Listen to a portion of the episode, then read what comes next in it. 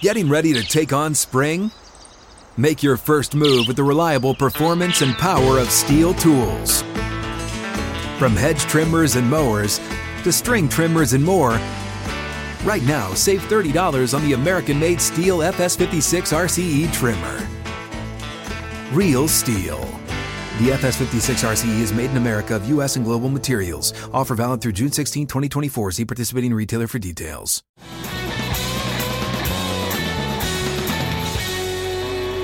We are back in Nashville after a fun football weekend, Thanksgiving weekend in Auburn, Alabama for the Iron Bowl with Outkick the Tailgate, presented by Farmfolio. 24 22, the final, where the Crimson Tide come back and win in dramatic fashion over the Auburn Tigers in overtime. Alongside Chad Withrow and Paul Kuharsky, I'm Jonathan Hutton. That was a great game.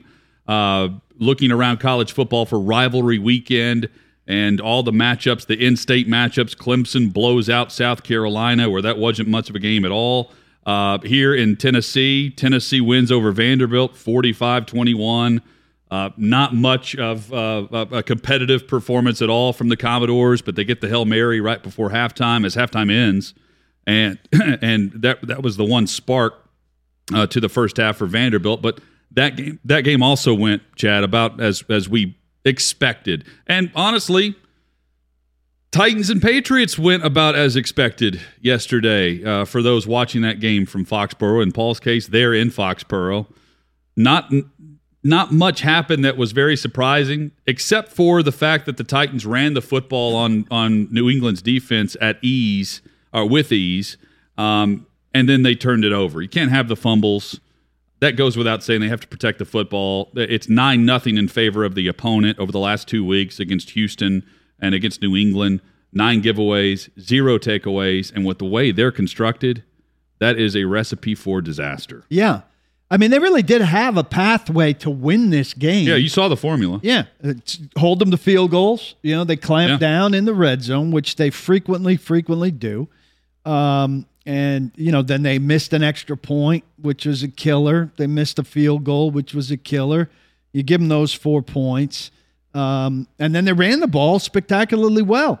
270 yards. You have 100 yard games from uh, from Hilliard and and from Foreman. So if they don't cough the ball up at the end of two good runs and lose both of those, the game could have taken on a different shape and they could have been in, in much better form. Uh, This is what if, you know, but the question was, you know, the Titans generally, after the kind of failure they had against Houston, bounce back. And I think the plan had them set up to conceivably bounce back. They ran very effectively. They weren't going to be reliant on Cody Hollister and Nick Westbrook Ikhine, you know, guys who play hard and have some skills, but certainly aren't NFL first and second wide receivers. You weren't going to ask Tannehill to try to work too much magic with those guys. The defense needed to make a play and to force a turnover of their own. Jeffrey Simmons and Kevin Byard both said our defense needed to outplay their defense, Yep. and they didn't come close to doing that. And and that really was the key to unhinging what seemed like a, a plan that could have worked. But the Titans just with the injuries and the turnovers didn't wind up having a chance in this game. The Foreman fumble was the Killer. killer. I mean, they- they are gashing the Patriots at that point. That's the end of a 40 plus yard run, and he is just not aware at all. I mean, you have got to know He said that. someone is coming to smack that ball. He said, "I didn't. when you're fe- running I down didn't the field. feel him coming. Yeah. I don't know that you have to be on high alert at that moment for someone coming. You have to be on high alert at all times for someone the coming. Someone's always coming. Uh, That- that- that's the whole thing. Yes, I but- have the ball. Someone is coming to get the ball. But especially in those situations, we see that so many times because that is when a guy is running full sprint To punch. and has the ability to try to punch at the ball. It every single long run at the end of it, we see someone doing that. It doesn't happen as much when you're in the trenches between the tackles, getting tackled for a four yard gain. You don't see that. But when you're out in the open field, it's it's coming at some point. So I just don't I I buy what he's saying that he it's true that he wasn't ready for it. You can't be in that position though to not at least be ready for that. It better be the perfect ball punch Yeah. to knock that ball out. It can't be because you didn't feel a guy next to you or you're not ready. Uh, the effort by Jayon Brown and Jack Rabbit Jenkins on the one Kendrick Bourne touchdown was uh, was atrocious. We talked about it earlier. Some other key plays. I thought the Kevin Byard coverage was great, and everything that could have happened for the Patriots to score on that play did, and it just worked out uh, perfectly for them. I think Mike Vrabel having to throw a challenge flag on the touchdown by Hollister is ridiculous. That's the second time. and I'm glad he season. threw it the way he did. second time this season he's had to throw a challenge flag at something very obvious. So earlier this season he had to throw it on a completion that was clearly a completion. And this one he had to throw it on Nick Westbrook Ikhine, who was down before he got in the end zone, but he was Yeah, untouched. Westbrook Ikhine, sorry. He was untouched, and then he just got, you know, kind of crawled into the end zone. And he said today when I asked him about it, you know, I understand kind of the confusion, you know, because some some players give themselves up in certain situations, and so they get their wires crossed there. But it's my hope that that the guy in the booth who can now, you know, tell you something, corrects something like that, that takes away the necessity for the flag, and it failed in in that measure. And it certainly did. There's no reason that shouldn't be corrected. I thought the same thing initially. I'm like, oh, he's down. And then somebody next to me says, well, nobody touched him. And I go, oh, yeah, you're right. That's how. And that's the kind of conversation that should have happened between officials on the field or the guy in the booth who now has the power to whisper in the ear, hey, yeah, he was down, but nobody touched him. Oh, okay, touchdown. And it should have been as easy as that. Can the Titans get healthy enough to be, you know, to me, this whole thing now, they need at least one weapon on offense who threatens to change the dynamic. And the first guy who's eligible to return is unfortunately the one I have the least faith in. It's Julio Jones is eligible to return for the first game after the bye. We don't know if he's ready after three weeks. You hope he would be. And he needs to show up in that Jacksonville game when they return and be a viable threat opposite these other receivers. Golden Tate will be ready. And then you could conceivably have Julio Jones, Golden Tate, Nick Westbrook, Ikhine. That's better. And then if Jones demands some kind of coverage, it could open some things up for you. These running backs have shown, hey, we can be all right if we can hold on to the ball. They're not going to run for 270, but they've put it in people's minds they can run. The offensive line run blocked very well. They did, and I, I thought that that was one of the the real positives of the game. The the, the way the Titans ran the football, uh, and especially on the interior. I thought, and I, I, thought Lewan and and uh, Quessenberry did fine. Yes. I, I don't want to not point them out, but I thought Ben Jones and Saffold and um, Brewer, who scrapped. Aaron Brewer, thank you. Yes, Yeah, I, I really like the aggressive mentality on that guard center uh, guard center triangle and how they ran up the middle. Uh, there were so many plays. I don't know, five, six, seven runs where it looked like the run was over, and then all of a sudden He came out. the pile moved three yards. You know, they got an extra two and a half yards on on a run where I, I was not expecting that. The sloppy play to me, and and no coach is going to admit this, but you know, I, I went down and made a list of all these mistakes and mental errors in just an ugly game where you miss an extra point, you miss a field goal. I'm not expecting that, but uh, again, it's and par for Bullock's the been terrific this and year. here's what bothers me about this. He hit the same upright Yeah. twice.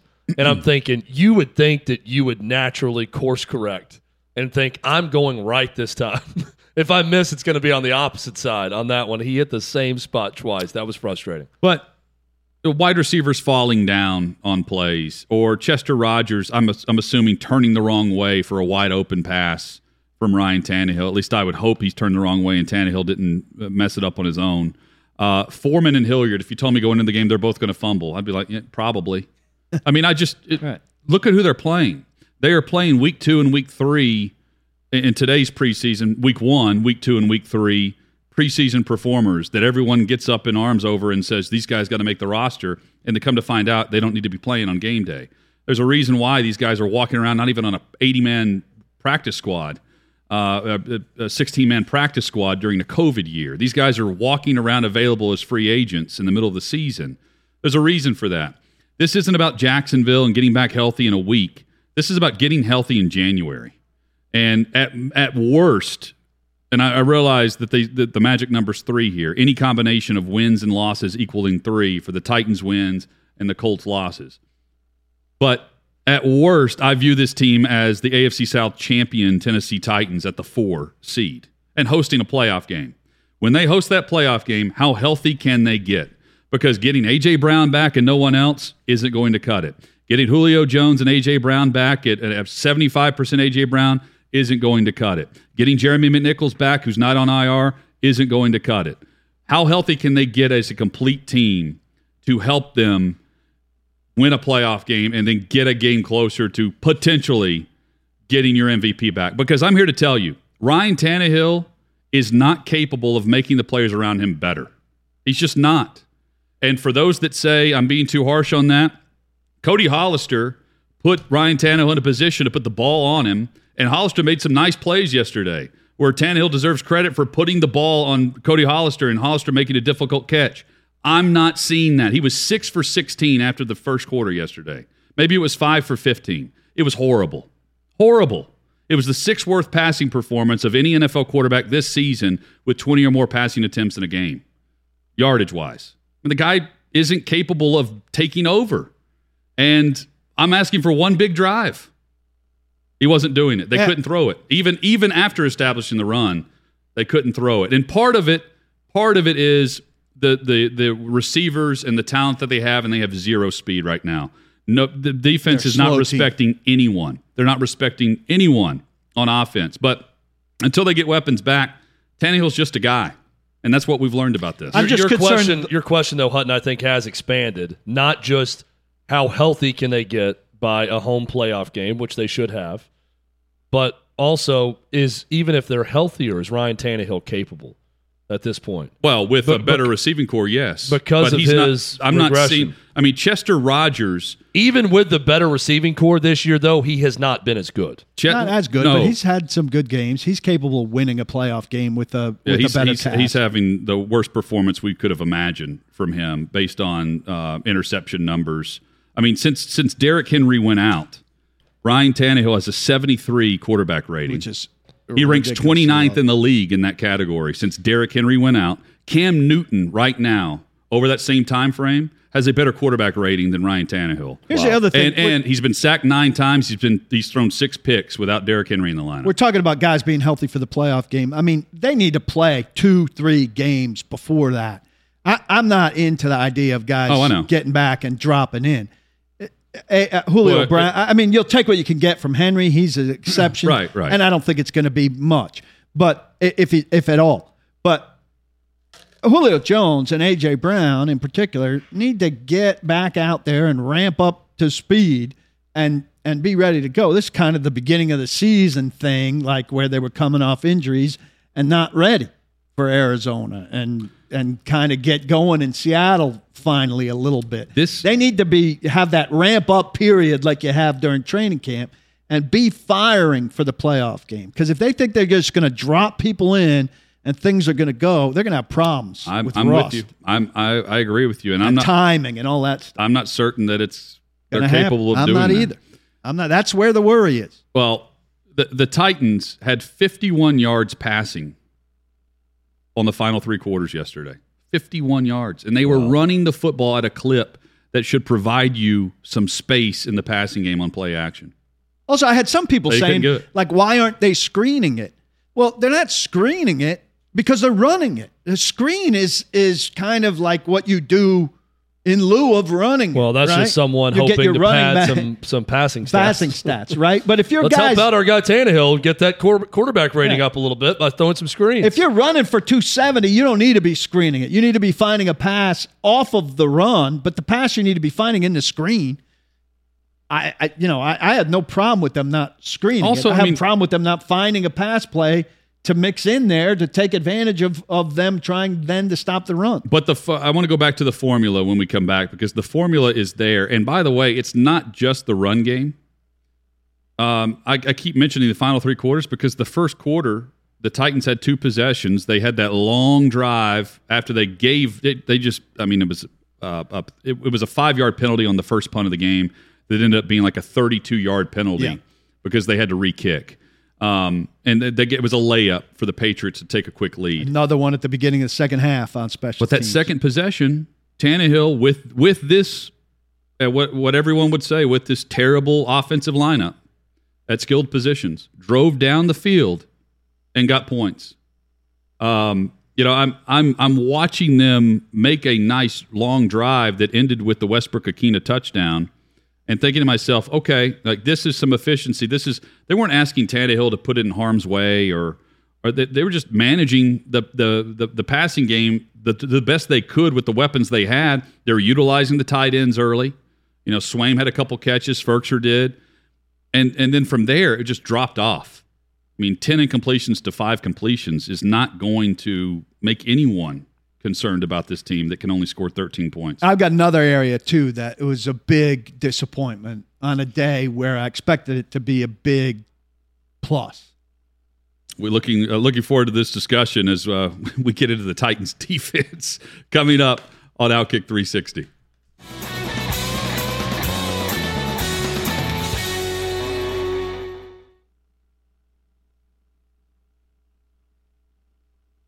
So, who do you think has had the best rushing performance as a team in an individual game all season?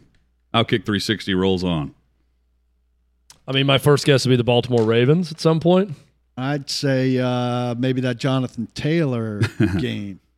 Uh, it was the Tennessee Titans yesterday. I, I, I was going to say that's that was, probably that was the easy answer, headed. but I didn't want to. I wanted Hutton to reveal it. Yeah. It was the the reveal. We So handed you yeah, the that's fine. It- it- so it was the Tennessee Titans yesterday. 270 yards is the most from a team all season in a single game, and Foreman had 10 runs of four yards or more in this game. Hilliard gave you seven carries of four yards or more, including that long touchdown run. Now they fumbled twice, and that can't happen. And you expect to win the game, especially. I, I get it. You're you're losing the turnover battle there, but how how did they not produce more points?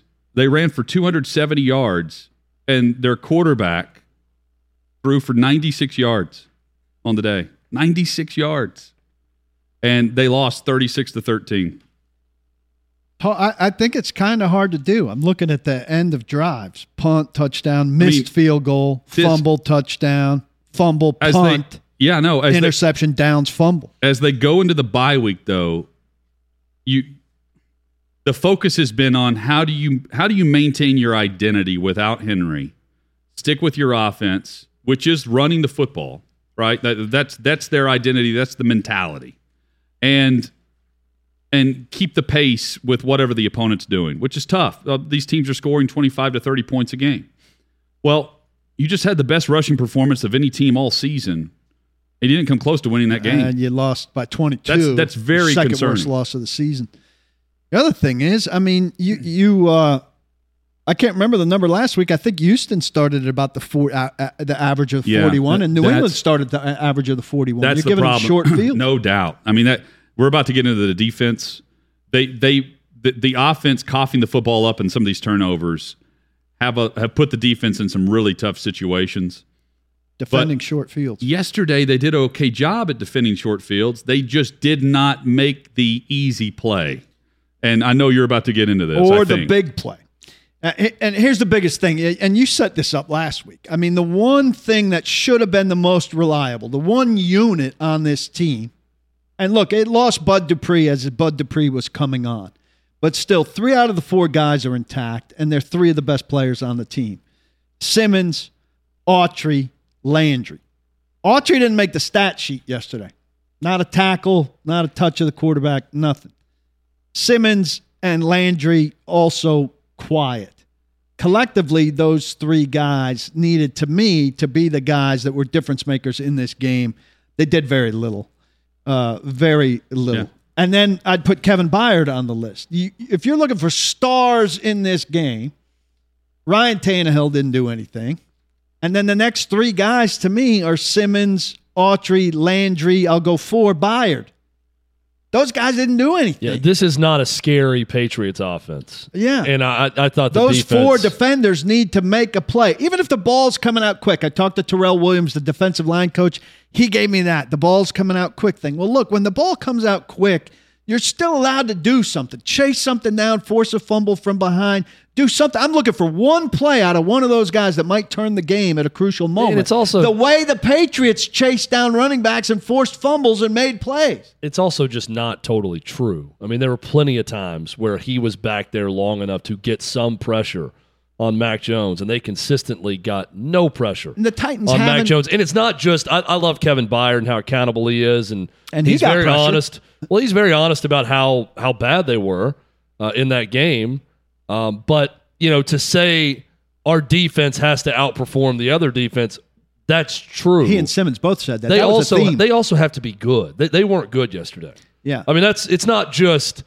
Let's not confuse this as boy, our offense is really struggling and their defense outperformed us, and we have to be better than the opposing defense. You also have to play to a, a standard, and that's not a, an overly explosive Patriots offense you faced.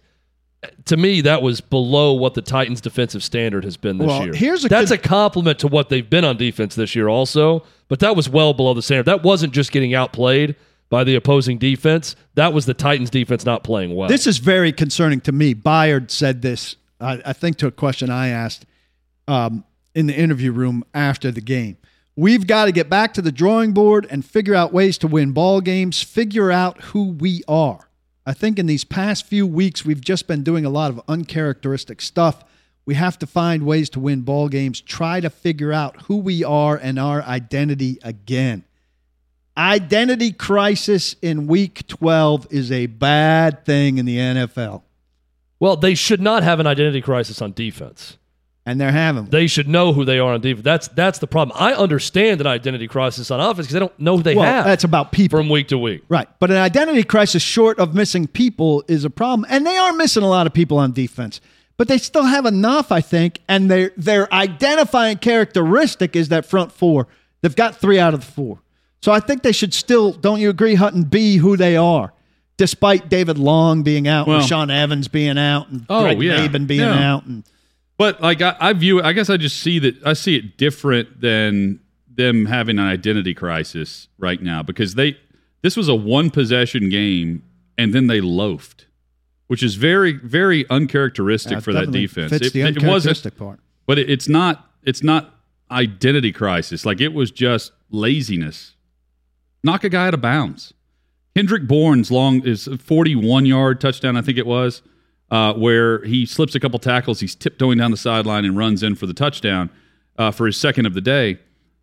Other than that play defensively, I thought they were okay. It was a one possession game, and you're it, the game's almost going the way you wanted it. You want to get that game into the fourth quarter. It's a one possession game, and you want to run the football and play defense and keep it low scoring. That's what we said it was going to be. We had a 17 13 type feel all day long, and it did last week leading up to it. Defensively, though, when they gave up that play, that was the backbreaker because that made it a two possession, two touchdown game. They were down 13 at that point, and this offense sucks. And then you got to this go offense for it. is not going you gotta go for it and fourth score and twice. long in your own end. But- but with you know six what's- minutes left, it's over. After that, you miss. But have something crazy about that statement you just made, Hunt, about this offense sucking, which personnel wise they they do, they should. We just talked about identity. Is that not the identity of what you want when you have all of these draft picks on, on the offensive line?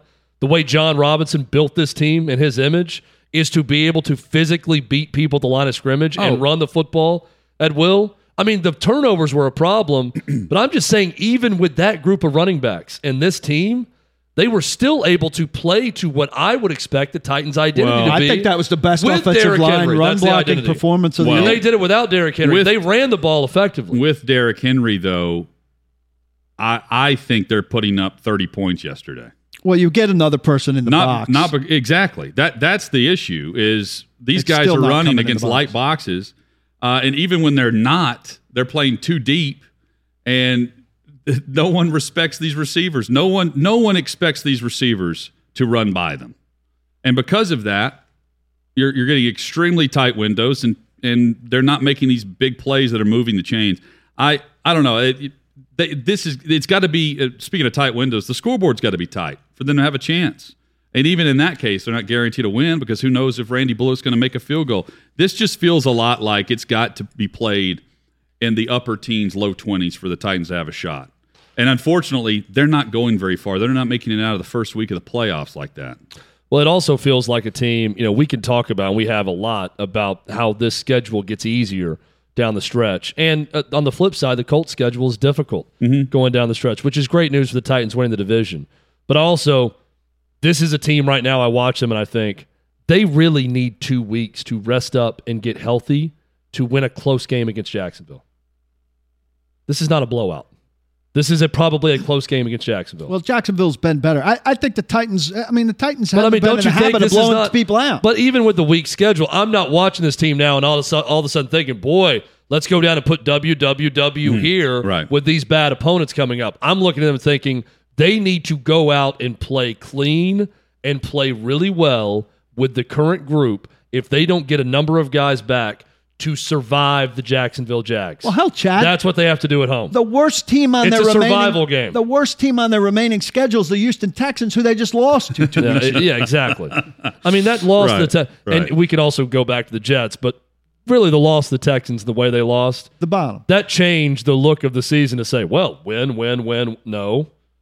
They just got whipped by the Texans. Anything can happen. Plus- and there's no given with this team now because of the awful shape the roster's in. Plus, San Francisco significantly better than it's, Oh, it San was a month ago when we were is looking. an absolute L right now. And if I'm looking Miami- at the schedule. And Miami's significantly better. We, I mean, we were chalking that up as an easy W. Uh, Miami's playing much better football yeah. right I now. still lean towards they'll beat Jacksonville and Houston and Miami on the road. I, I think and Yeah, Miami. I'm not. I'm not putting that one on the board just yet. I don't I don't lean towards any of these games being wins or losses. Like I I I, I have no idea which Titans. Well, who's on the field? up. Yeah. Uh, well, no, because of literally, that- literally, you have no but idea here's who the will thing. show Because of that, for starters. I'm, I'm not. I'm, I'm. That's me admitting I'm not buying into this team as the makeup right now for the postseason because I, I you can't tell me who's going to be healthy week to week. That's number one. But number two, uh, the the guys that they play? have on the field, I. I have no idea if they're going to protect the football. And uh, offensively, they're not scoring more than 20 points. So in this league, that's a loss. But the, the good news is they're playing some really terrible opponents. And, it, and unfortunately for the Titans, I've seen them play the worst teams in the league this year. We know those results. They're 0 2. yeah, the who shows up question is is a literal question on two Right. two fronts. Like A, who, who Right. who's able to dress, and then B, among who dresses, how do they play? It's it's it's concerning. At the same time, though, I, I see a team that is capable of pulling out some games late because the defense, as we know, they they do have players that we can show up and, and uh, expect to show up and actually contribute week to week. And again, the Love mistake this we ISO make cam on me right now. this uh, this uh, this mistake we make sometimes is presuming everybody's a three week injury. Right. You know, Bud Dupree, I think, is Let's- eligible for Jacksonville, but is that a abdominal injury a three week injury? We don't know. We're presuming the hamstrings are three week injuries. Well, right? here's the here's the eligibility. I Um, put three of them up, and and uh, no, so it's Cruikshank and Julio Jones who are eligible for Jacksonville. so here's here's what I don't. You can clarify. Is it Three it- games. It's three games, not, Not three, three weeks. weeks. So that means AJ Brown's not eligible to return until the San Francisco Yes, game. he's missing two more games. Bud Dupree could return by the Pittsburgh week, which would be Yes. fitting, but we don't know the. Extent of the abdominal we injury. don't know. So listen, for all we know, Bud Dupree tore his abdominals It- and he's done for the year. Right. We have no idea. So all it is is a hopeful thing that he could be back after missing three games. We don't know. The ones we have an idea about are the hamstrings, because the hamstring generally takes three to four weeks. And then um, And and, and by the way, AJ Brown's not dealing with a hamstring. AJ Brown's dealing with the chest. So uh, they call it chest. right. Does AJ Brown have broken ribs? AJ Brown could have broken ribs and he could be done for the year. We don't know. but the the other Julio Jones, we know. the other players that are hurt are not necessarily on injured reserve with some designation to return um, after three weeks. There, there's um, McNichols who's not on Right, IR. he's not on IR. Uh, and then there's a guy, a bunch of guys on defense. David Long is not on That's IR. That's a hamstring. also, so we know the rough timetable on that. Let's. Uh, Denny is not on injured reserve. Monty Rice. Monty Rice is hurt yesterday, but we That's don't. an ankle, I think, and it, but no designation no today. designation. Uh, they, they made We some won't, moves today. we won't have a designation. And look, if they make a move with one of those guys that got hurt yesterday, it'll be next Saturday that they make that move yeah, because, because oh, it's yeah. about missing games. it's about games, so it doesn't matter if they go on IR now. Um, Tommy Hudson, don't know the Doesn't extent. matter. Don't know the extent. I mean, th- th- they're just this is a team that cannot catch a break on the injury front. And right now, they're also a team that will not create their own breaks in game. Their defense isn't forcing turnovers. Uh, w- there is a skill to that. They forced 11 turnovers. There is a skill to that. 11 turnovers during the six game winning streak. Now, zero turnovers in these two losses while they've given it away nine times. So go figure. But that's like an example would be I know there's a drop pick yesterday. Both teams had one, but you could at, at, if they if I saw the Patriots fumbling the way the Titans did and the 50-50 balls were going New England's way, I would come in here today and say, you know what? We consider and say they're not forcing turnovers, but there there were turnovers to be had. They just didn't get the right bounces. I don't even see the ball loose. Yeah. But Dylan Right? Dylan Cole is on the side of that return, uh, of the interception. Am I expecting Dylan Cole to catch a ball and return it for Well- a pick six? No. Well, Well, Dylan- I'm Dylan sorry, Cole's but a Dylan special Cole teamer can at bat. catch a ball that hits him right in both hands. The, to me, those are evened out. Kyle Van Noy dropped a would-be interception too yesterday, Right. hand delivered from Ryan Tannehill, which, Which is a also very would have been a similar pick pick, six. to what he's Yeah. been throwing all season. Then it would have been a pick six also, right? And I have more faith in Kyle Van Noy running that back than Dylan Cole not getting caught. So here's here's the other thing I was asking myself in the second half of this game, third quarter, close game before the game got out of hand. How good is New England? Because the the answer to that question tells you what the Titans can do, right? Because they ran for 270 yards or whatever the final number ended up being. They had 17 carries of four yards or more, some chunk runs where that's what they do offensively. They're supposed to be getting some guys back at receiver. Golden Tate's going to be in the mix soon, sooner rather than later. What what did we really see from the Titans yesterday? That if you just remove the the, the turnovers, what what team were they playing? Are they playing a wild card team that is capable of winning a playoff game, similar to what we would say the Titans are right now? Or were they playing the number one or number two seed in the AFC? Can I cheat and say, let, it- let me see him play Buffalo Well, that's what time? I said earlier. I don't, I don't know the answer to that. We've seen them. We've seen this Titans team beat Buffalo though, Yeah. and yesterday they were within one possession of beating New England on the road. So Hey, look, I don't care who you're playing. If you if you go six points allowed, seven points allowed, zero points hmm. allowed, thirteen points allowed in a span of four games, you're playing a good team. no, they're That- good. That's a good team. And and look, we know how well coached they are. We know how they're not going to beat themselves. And in this year, where the AFC and the NFL in general are just kind of muddied, yes, and there's no like singular team like well they're not as good as the measuring stick team well we don't know who the measuring stick team is they might be the measuring stick team Well, so um, I, I guess the answer to that question, though, kind of defines as you get on the plane and go into your bye week. Do you take a sigh of relief and think, okay, we lost two straight, but we're getting the week off. We're going to regroup. We've got Jacksonville coming up, and we've you know you've got these series of games that are look winnable. Or do you look back and think, okay, we dropped two straight. We are in a world of hurt because even the easy plays this defense wasn't making yesterday, and offensively had 96 yards passing. Well look I don't know which way to- uh, they're going to take the rosy side of it right? And i think fans could go with them Well, on the- on publicly, I don't know about behind the scenes No, whether i or think behind the scenes they're probably upbeat because of this. They're going to be healthier. Vrabel's really good coming off a bye. Late byes like i just told you They're playing Jacksonville. late bye teams have done very well Right. recently. And uh, uh, you know look jacksonville still if you're picking teams to play i understand the gap between the titans and these bad teams are is not what we would have expected but you'd still pick jacksonville miami and and houston for three of them as opposed to some of the teams they played earlier and beat already You know who the Titans could have used the last two weeks? The Josh Reynolds that played on Thanksgiving Day for the Detroit Lions. Yeah. that was my only Thanksgiving Day tweet. I said, look at Josh But- Reynolds Look at him. playing like he gives Look a bleep. We can sit here and blame Josh Reynolds all day. He only had three catches. He had a touchdown. Yeah. You don't think he could be better than some of the I options right him. now for the for the Titans? No, I want a team loaded with players that give a bleep. Then why does he care and can do something in Detroit and not with the Titans? I don't know. He's a mental patient. At some point, though, Paul, when you bring in free agent after free agent and they suddenly get there and don't want to play for you and then go somewhere else and want to play, it's a you problem, not a them I, problem. I understand, but you have to be a certain kind of guy to play here. They've blown it on bringing in guys that don't meet certain- that standard. a But certain type of guy like Dez Fitzpatrick, who doesn't No, know the I'm playbook. saying they've blown it with a lot of those guys, but I don't mind that they have that standard. I- they I- need to do better finding guys I- that meet that standard. well, even with all for that- sure, but I want them to have that Even with the not give a bleep with him, I never saw Ryan Tannehill look over there and check with him to see if he got the play.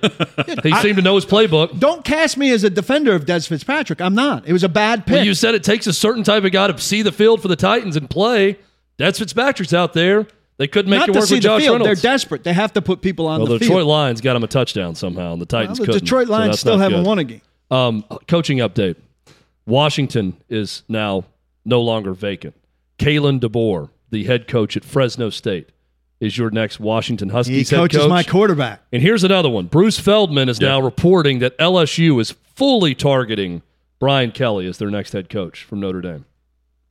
Brian Kelly is not that good. He's just I not. don't. Is that not one of the stranger so bland. developments? I think Brian Kelly's a really good coach and done very well at Notre Dame. But of all the coaches for LSU, No, that's a wrong guy. Now we find out how appealing Notre Dame is if he Also, gets the job, right? how old is That's gonna be. We'll talk Well, about that for there ten goes days. Luke Fickell, if that's the case. Oh, that's right. yeah, Good call, Hut. But what does all this mean for Jake Haener? That's my question. Yeah, My guy. your guy, Brian Kelly, sixty years old. That's not the right fit. No, Come on. no. I mean, we say anybody could win at LSU. This will really test. it. How about LSU getting that win over Texas A&M? And the way they did it at home. Uh, and it was so Coach O, right? I mean, I'm watching that. I'm watching it live, and I'm thinking they are going to go down and score right here. Coach O- and he's going to have a And party. he Who with is just the doing nothing off. but listening to the play calls.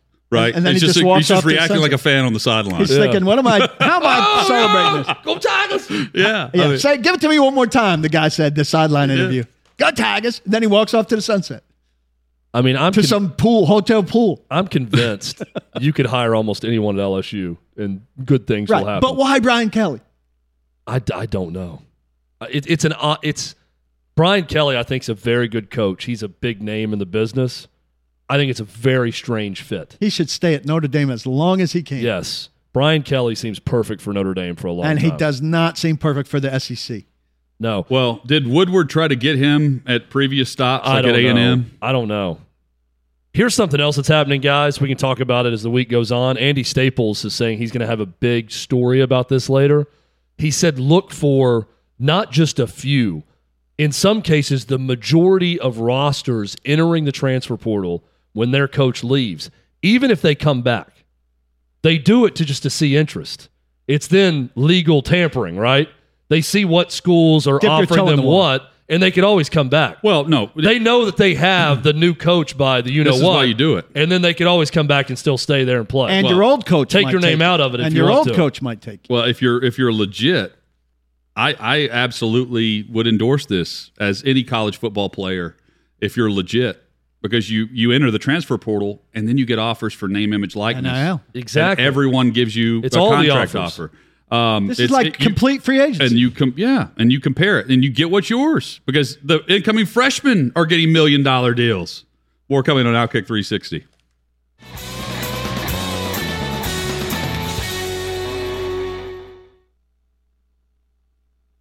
If you're just getting to the car for your drive home after uh, the Monday at work, Chad, LSU is reportedly after which current Power Five Brace yourself. coach?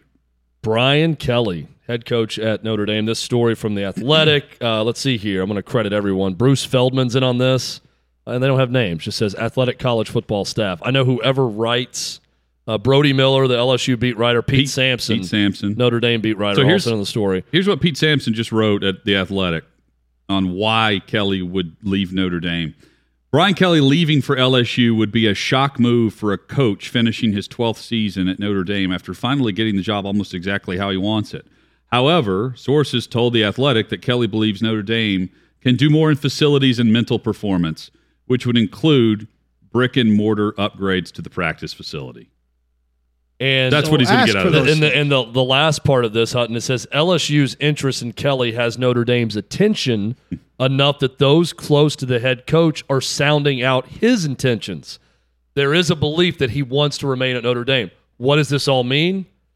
He is giving Notre Dame all of the info that he could leave for someone who's going to give him everything he wants if they don't meet his demands for whatever facility upgrades he wants. Oh, good. Is- My guess, Notre Dame comes up with some sort of plan to say he's getting his facility up. Go upgrades. hire Luke Fickell. At Notre Dame? Yeah. I mean- Hutton made that connection immediately. I mean, Oh, that's the uh, that's the Brian, one. Brian Kelly, Paul, uh, 12 years at Notre Dame, 263 career wins, third most among active FBS head coaches behind Alabama's Nick Saban and North Carolina's Mack Brown. When he's the all, isn't he the all-time winningest coach at Notre Dame? I think so. I mean, this is a splash I hire. don't see him in the playoffs on a regular basis. He gets the playoffs, though. I mean, not a lot of programs can say they've been outside of Oklahoma, Ohio State, and Alabama. He's been multiple times. Look, he's a really. I, I I I think he's a really good coach. I think it's of all of the splash big name guys that LSU could go hire. Seems like an odd fit. I'd say go ahead. Brian Kelly's also, I believe, spent his entire career in the Midwest. He was at Central Michigan as a head coach. Central Michigan, Cincinnati, Notre Dame have been his stops. Now, they also say in this story he has recruited at least one player from the state of Louisiana every year.